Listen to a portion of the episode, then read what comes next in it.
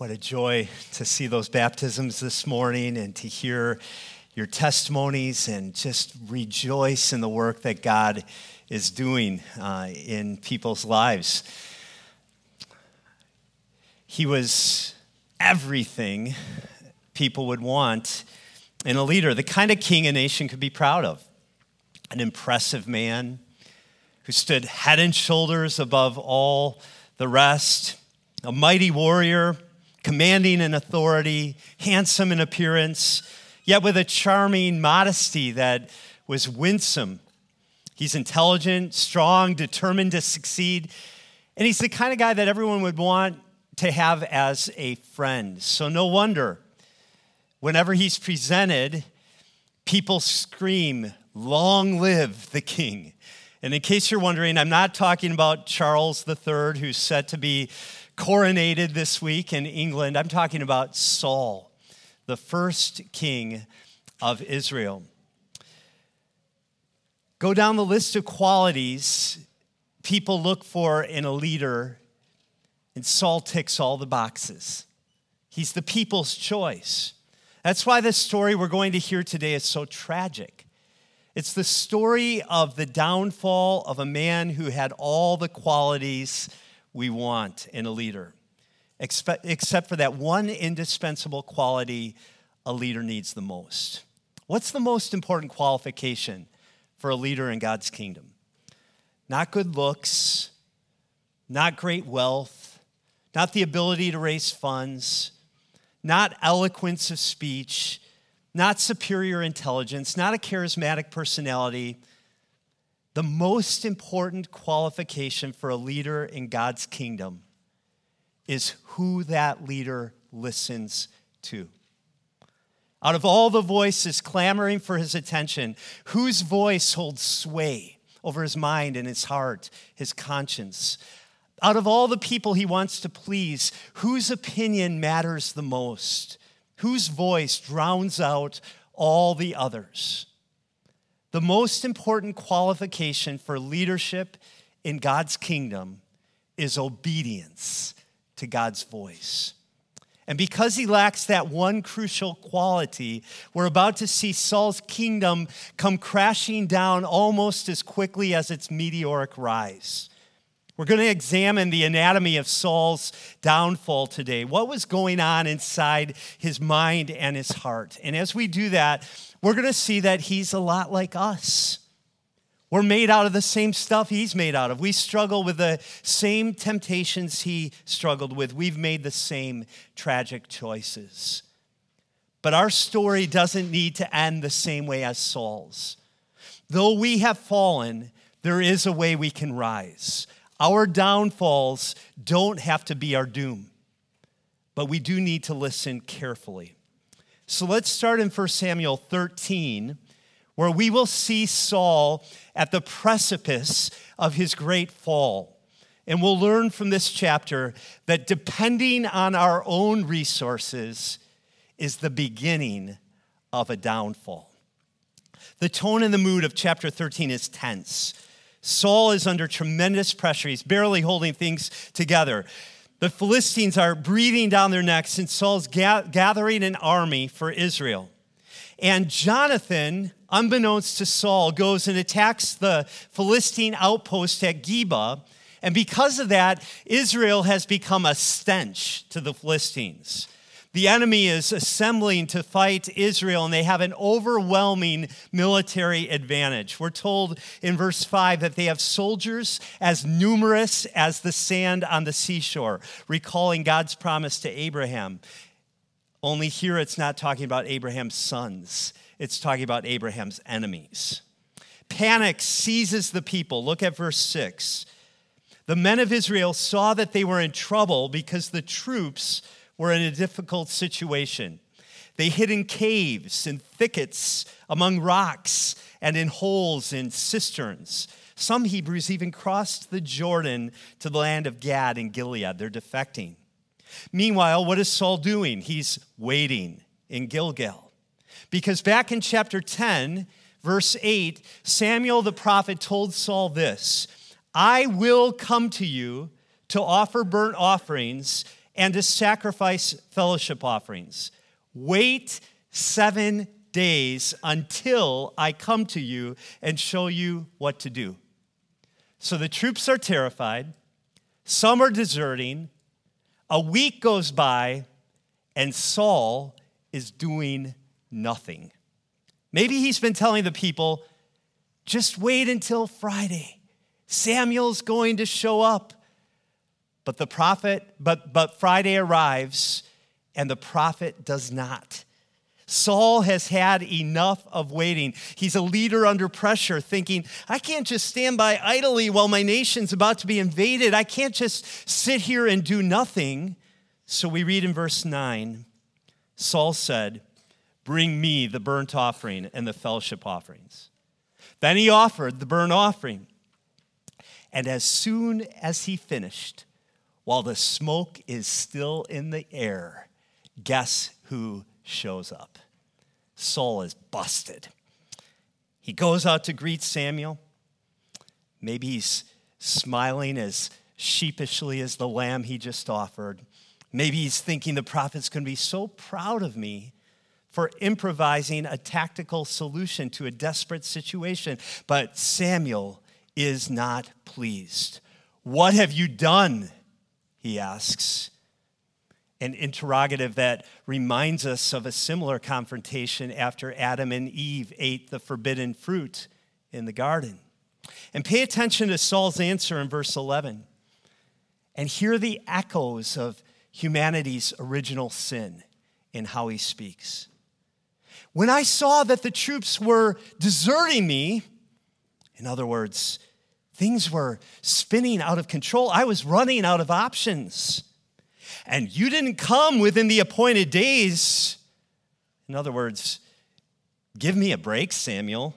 This isn't all my fault, you know. Where were you when I needed you? And the Philistines were gathering at Michmash. I thought the Philistines will now descend on me at Gilgal, and I haven't sought the Lord's favor. Now he's spiritualizing his disobedience. And his final sentence tops them all. So I forced myself to offer the burnt offering. I didn't want to do it, but I had no choice. Put yourself in Saul's shoes. Can you imagine the pressure he was under? Have you ever been responsible to lead a group of people, maybe your own family?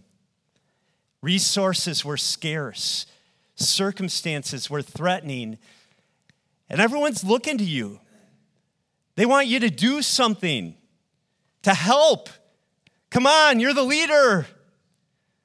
Can't you see yourself doing just what Saul did, finding some way to take care of the desperate situation, taking matters into your own hands? Never imagine that obedience to God is an easy thing to do. Never imagine that obedience is always the thing that looks like it's going to make the most sense. Actually, John Woodhouse points out that Saul was being called to trust God against every instinct in his body, against every evidence, against every aspect of his experience. In many circumstances, it looks foolish to trust and obey God. In order to trust and obey God, we have to take into account something other than our circumstances. And that's what Saul failed to do.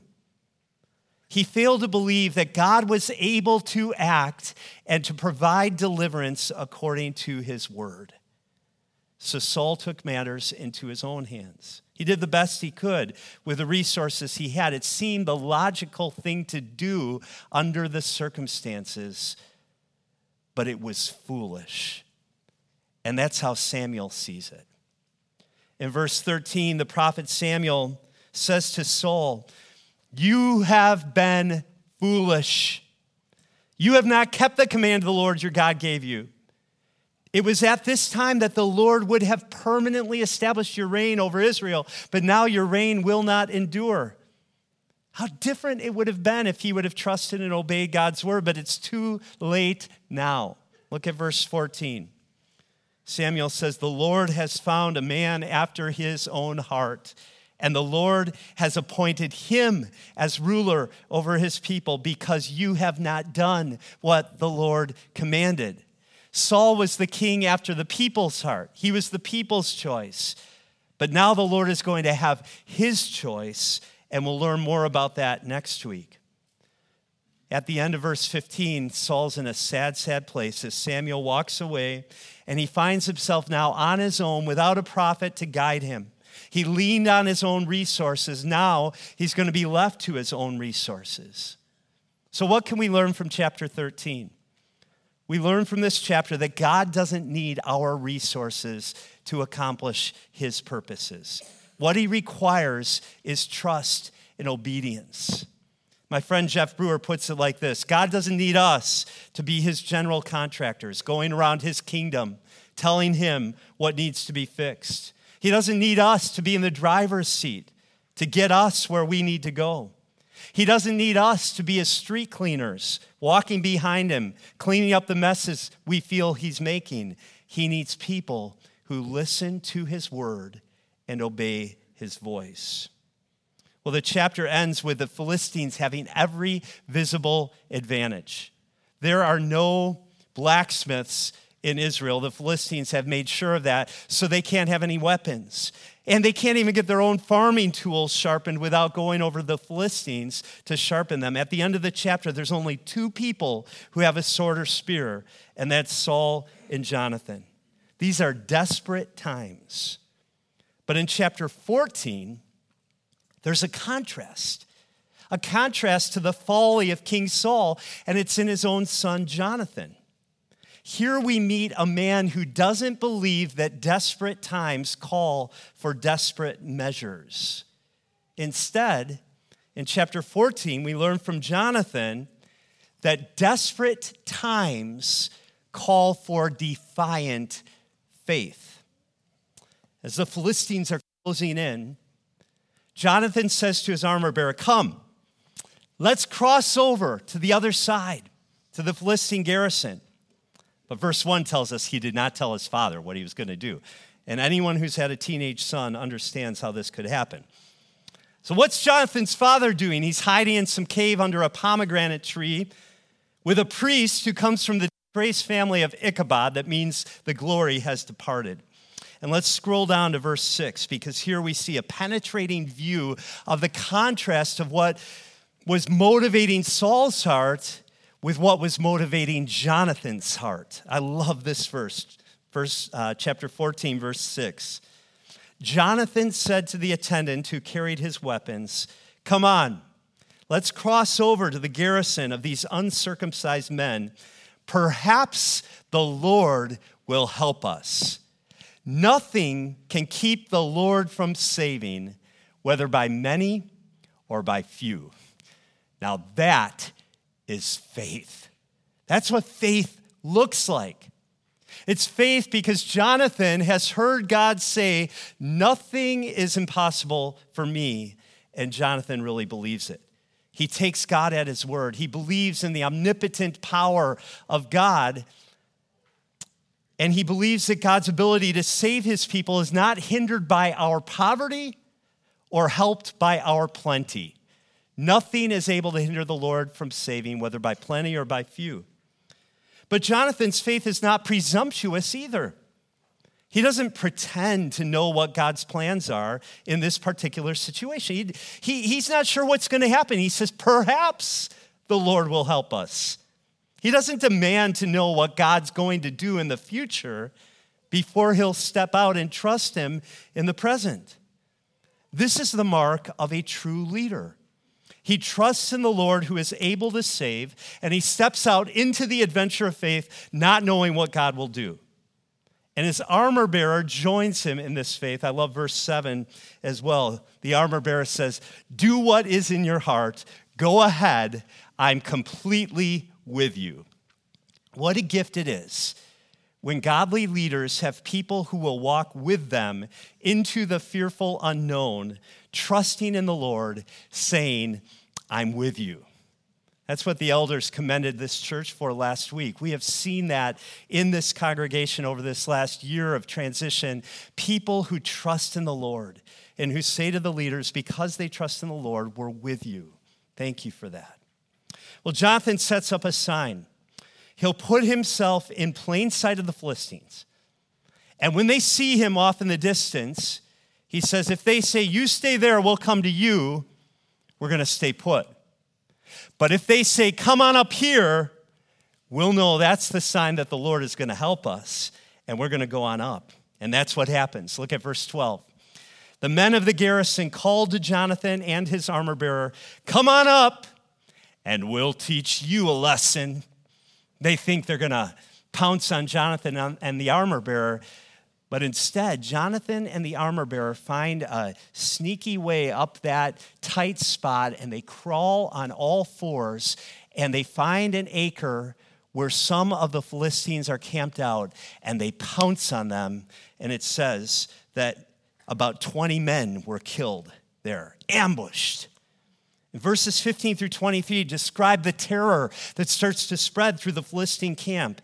And it says in verse 15 that the earth shook and terror spread from God.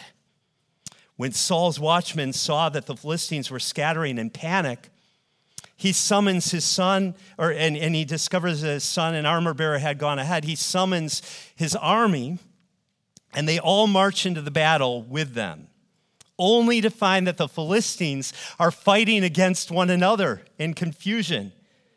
And verse 23 summarizes the outcome. Look at what it says. So the Lord saved Israel that day.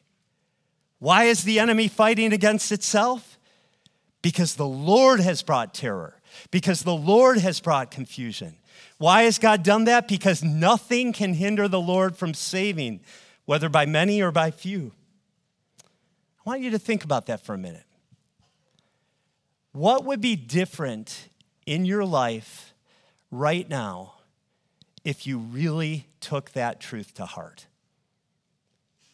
Would you feel less panicked about your children who maybe seem to be going in the opposite direction that you want them to be going if you really believe nothing can hinder the Lord from saving, whether by plenty or by few? Would you be more willing to believe that God can use you, even with all your mistakes and failures, if you really believe nothing can hinder the Lord from saving, whether by plenty or by few? Would you fret a little less about all the things you lack, whether it's financial resources or talents or good looks or strength, if you really believe nothing can hinder the Lord by, from saving, whether by plenty or by few? Would you be more hopeful about people in your life who seem farthest from Jesus Christ right now? And would you be more confident in your prayers for them if you believe nothing can hinder the Lord from saving? Would you be more joyous about the future of the church in America if you believe God's not threatened by a culture that opposes him because nothing can hinder the Lord from saving? Would you be more attentive about putting on the full armor of God and entering into tough situations with gospel hope if you believe that nothing could hinder the Lord from saving, whether by plenty or by few? What if you began each day with a smile on your face because you were imagining all the ways that perhaps the Lord will help me today? Perhaps the Lord will come through in ways that I can't even expect or anticipate. Nothing can hinder him from saving, whether by plenty or by few. That's what we see in chapter 14. And you might wish that, that Saul really got the message when the Lord gives the victory. You might wish he's a different man now, more humbled, more chastened by God's gracious intervention. But we see a disappointing postscript to this story beginning in verse 24. We learn that the, the, truths were, the troops were worn out because Saul put them under an oath. What Saul said to them is The man who eats food before evening, before I've taken vengeance on my enemies, is cursed. So none of the troops had tasted any food. They've been out fighting in the heat of the day and they've been fasting in the process, all so that their king can, take glory for himself for getting vengeance on his enemies. His foolish oath puts the troops in distress. First, the distress is from the Philistines, now it's from their own king. And as they go through this battle, we learn that they discover honey in the woods. And Jonathan, in the midst of the battle, sees that honey and he's famished. And so he takes a staff and he dips it into the honey and he puts the honey in his mouth and his eyes brighten and his strength returns. And when all the troops see that, they are horrified because Saul, uh, Jonathan has just disobeyed the, the command of his father, not knowing it. But Jonathan thinks, big deal. I mean, we need energy. And so the troops follow in his wake and they end up slaughtering all these animals and eating this meat while the blood is still in it, which is a violation of the law of God. Saul recognizes that this battle is going on and he wants to keep on fighting, but his priest stops him and he says, Saul, maybe we better pray about this first. Maybe we should inquire of the Lord. And so they pray, and verse 37 is sobering. Look at what it says. But God did not answer him that day. God is silent. The voice Saul ignored and despised in chapter 13, the only voice that really matters, now says nothing. And in Saul's mind, surely this must be someone else's fault. Can't be his own. So he calls the troops together and he wants to discern who's at fault. Why is God not speaking? And they go through this process of casting lots. And in the process, Jonathan is singled out. And Saul has just said that whoever is responsible for this is going to be put to death. So Saul looks at his son, and this time Saul's the one who's asking, What have you done? Jonathan sees what a silly charade all of this is, and he answers sarcastically in verse 43 I tasted a little honey with the end of the staff I was carrying, and now I'm going to die for this? And Saul is so completely unhinged, he insists in verse 44 May God punish me and do so severely if you do not die, Jonathan. He's about to kill his own son in his maniacal rage. The troops step in and they say, Oh, no, you don't. God has helped him, and through him, God has brought deliverance to us today. And they, through their plea, redeem Jonathan from his father's rage. And by the end of chapter 14, we're longing for someone else to be king, not Saul. We're longing for a king like Jonathan. He's the kind of king we need a king who's willing to trust in the Lord even at great cost to himself. A king who's willing to go into the jaws of death itself and deliver his people from the enemy. A king who does not take but serves. A king who feeds us with honey from a rock and refreshes us with water that's alive and invites us to feast on the bounty of his victory. If we could find a king like that, We'd be just like Jonathan's armor bearer, wouldn't we? If we, if we could find a king that was sacrificial in love and, and bravery to deliver his enemies like Jonathan, we'd say, gladly, lead on, O king. We're completely with you. You're the kind of king we want to follow. But sadly, in this story, Jonathan will never become king because God has taken the kingdom away from his father. It's been forfeited. But John, Jonathan does point us forward. He does give us a glimpse of a much greater son who's going to come from a much more glorious father. And he's going to be nailed hands and feet to a cruel cross. And he's going to enter into battle with our enemies, sin, death, and hell. He's going to defeat our enemies. And when we trust in him, he's going to give us his resurrection life. That's what's been portrayed to us in baptism today. When you look at Jonathan and what he did for Israel on that day, doesn't it help you be a little bit more thrilled about what Jesus has done for you? Doesn't it help you in desperate times to trust confidently in him, to believe against all hope that you will share in the victory of his resurrection life forever? I mean, what could possibly keep you from enjoying the blessings of Christ and his kingdom forever? What could keep you from that? Not your own failures, not your own weaknesses, not anything that anyone else can do against you. There's only one thing that could cause you to fail to experience the eternal glories of Christ and his kingdom, and that's a failure to repent and believe in Jesus. And that's the last observation that we're going to make this morning from this story of Saul's downfall. It's in chapter 15 that the only ultimate failure is a failure to repent. The author of 1 Samuel wants us to know beyond a shadow of doubt why Saul's kingdom was torn away from him. And it wasn't because God was unusually severe with Saul. It's not because Saul made an innocent mistake and God decided to make him an object lesson for us all. The reason Saul's kingdom was taken from him is because he failed in the one indispensable prerequisite for being a leader in God's kingdom. He did not obey the voice of the Lord.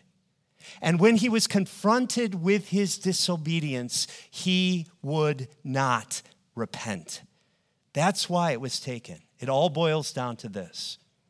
So in chapter 15, Saul gives, gets an unambiguous command from Samuel. It's about these people called the Amalekites. The Amalekites were ancient enemies of God's people Israel. When Israel was being brought out of Egypt, the Amalekites opposed them and mistreated them, and God did not forget what the Amalekites had done, and they continued to persist in their sin. So finally, God says, the Amalekites are going to be destroyed, and Saul, you're going to be the instrument of judgment. I'm going to use you to bring destruction and judgment on them. And God commands Saul to wipe out all that the Amalekites have and to wipe out all of them. And when we read something like that, it can be pretty bracing for our modern ears. But what's happening here is not ethnic cleansing. What's happening here is ethical cleansing. They're not going to be punished because they're Amalekites. They're going to be punished because they're sinners. And, and, what's happening here is actually a picture of what's going to come upon the whole world when Jesus comes again. Right now, we're not called to take matters into our own hands and bring judgment on our enemies. We're called to love our enemies. But when Jesus returns, he is going to bring judgment on all who are unrepentant. That is going to happen. So this, this is a picture of what's coming. And Saul, it, it, it seems at first that he obeys the Lord, but we know that he doesn't fully obey the Lord. He holds back some of the best of the animals. He spares their king, Agab, Agag. He's hoping what he has done is good enough. But, but what did you tell your kids when they were little? Partial obedience is disobedience. Partial obedience is disobedience. And in verse 13, when Samuel came to him, Saul said, May the Lord bless you. I have carried out the Lord's instructions. He's congratulating himself in advance, hoping that maybe he can trick Samuel into thinking he's done everything he was supposed to do, but they're phony words. And Samuel knows it. How does Samuel know it? Well, because God had told him the night before that Saul did not obey his voice. And therefore, the kingdom was going to be taken away. But the other reason Samuel knows that Saul's lying is because he hears sheep bleating and oxen lowing and the sound of animals all over the place. And, and, and as Saul's claiming to have destroyed everything, Samuel's saying, Well, then how come all these animals are making all these noises? His words are phony too, because look at verse 15. Saul blames other people. The troops brought up these sheep and goats from the Amalekites. They're the ones who spared the best. And he spiritualizes their disobedience. We did it so that we could offer worship to the Lord. Your God, he says to Samuel, the Lord your God. Isn't that a little strange to hear? I thought Samuel's God was also Saul's God. But now Saul's calling him the Lord your God. Samuel reveals to Saul what the Lord told him the night before in verses 17 through 19. And the clincher is the question in verse 19 Why didn't you obey the Lord? Why didn't you obey? Look at verse 20. Saul insists, But I did obey the Lord. I went on the mission the Lord gave me. I brought back King Agag of Amalek, but I completely destroyed the Amalekites. And he blames his troops again in verse 21. And the whole climax of this narrative comes in the words Kate read to us this morning, verses 22 and 23. Look there in your Bibles. Then Samuel said, Does the Lord take pleasure in burnt offerings and sacrifices as much as in obeying the Lord? Look, to obey is better than sacrifice. To pay attention is better than the fat of rams. For rebellion is like the sin of divination. Defiance is like wickedness and idolatry. Because you have rejected the word of the Lord, he has rejected you as king. What is it that the Lord takes the most pleasure in? Is it all the things we sacrifice and do for him? No. It's obedience to his voice, paying attention to his word. Not all the church attendance in the world can replace that. Not all the financial generosity that you could possibly give can replace hearing and obeying the word of God. No matter how much fasting and praying you do, if you don't hear and obey Him, it matters nothing. No matter how much theological knowledge you have, if you don't hear and obey, the Lord says you have a rebellious heart. And that's just as bad as witchcraft because it's acting like you can be in control of God, like you can manipulate Him through the things you can do, and you can't. Well, this really pierces the heart, doesn't it?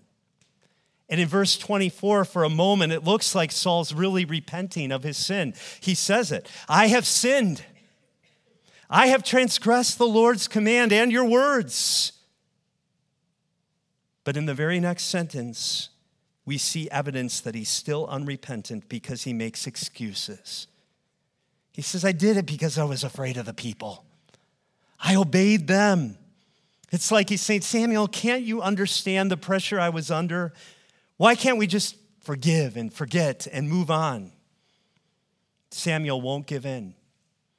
He solemnly assures Saul in verse 26 because you have rejected the word of the Lord, the Lord has rejected you from being king over Israel. And when Samuel turns to walk away, Saul desperately grabs after his robe. And as he takes his robe, he, he, he pulls on it, and a corner of the robe tears away, and it becomes a pathetic picture of what's happening to Saul and his kingdom. The Lord is tearing away the kingdom from Saul. And it's never going to be given back because of what verse 29 says. The eternal one of Israel does not lie or change his mind, for he is not a man who changes his mind. At no point along the way does Saul ever really repent. We know that for sure when we look at verse 30 and we get this window into what's going on in his heart. Saul says, I have sinned. Please honor me now before the elders of my people and before Israel. Let me just tell you, those are two phrases that should never go side by side. I have sinned. Please honor me now. I have sinned. Please make me look good in the eyes of people. But sadly, that's often what we're most worried about when our sin is exposed. Saul's already set up a monument for himself instead of recognizing that it's the Lord who saved his people. And all Saul is concerned about right now is what he looks like in the eyes of others. Well, the chapter ends with Samuel finishing what Saul failed to do through his disobedience. King Agag is slain as a living sacrifice in the presence of the Lord. Samuel laments. He and Saul are never going to see each other again. And the last verse of the chapter says, The Lord regretted he had made Saul king over Israel. It's a tragic end to a terrible, terrible downfall. And it's sobering for us to read. Because who among us has not failed in the same ways Saul did? Let me just ask you have you ever disobeyed a clear command of Scripture? Ever? Have you ever blamed someone else for what you're guilty of doing? Have you ever excused your sin by pointing out all the ways that you have not sinned? An example. Yes, I looked at soft porn, but it could have been so much worse. Have you ever thought, I'll cover up my disobedience by giving an extra offering or reading more Bible or confessing my sin to a priest? Have you ever cared more about what people will think about you when you fail than you do about what the Lord thinks? Aren't we all alarmed by the downfall of Saul because we can see so much of ourselves in him? Yet our downfall does not need to be our doom. God will never tear away his kingdom from anyone who repents and believes in his Son because his Son is the King who sacrificed himself completely on the cross. God made him who knew no sin to become sin for us so that we might become the righteousness of God in Jesus Christ. And whoever repents and believes in Jesus, all the blessings of Christ and his kingdom belong to us forever. So, what could keep you from repenting today? What could keep you from just owning the reality of your sinfulness? Coming to God, making no excuses, being honest with Him about who you are and what you've thought and what you've done and falling not on your own sword, but on the cross of Jesus, where the King of Kings was sacrificed so that your sins could be forgiven and so that your failures could be redeemed. What, what could keep you from repenting like that today? Maybe it's because you're afraid of what people would think of you if you were really honest. Or maybe it's because you don't want to face the truth of yourself. You've got such a high opinion of yourself, it, it pains you to admit, actually, I have failed miserably and I need redemption from God. But, friend, I want to tell you all of those things are obstacles from others and from ourselves. But there is no obstacle in God's mind. In God's mind, the only ultimate failure is a failure to repent.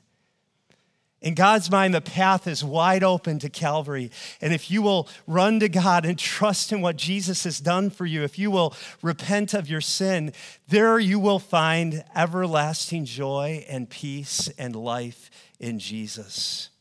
God will never tear his kingdom from those who repent and believe in his Son. And this repentance is to be an ongoing, daily part of our lives. I just want us to think for one minute about what that means for the leaders that we should choose in the church. The leaders that we want to have guiding us and directing us.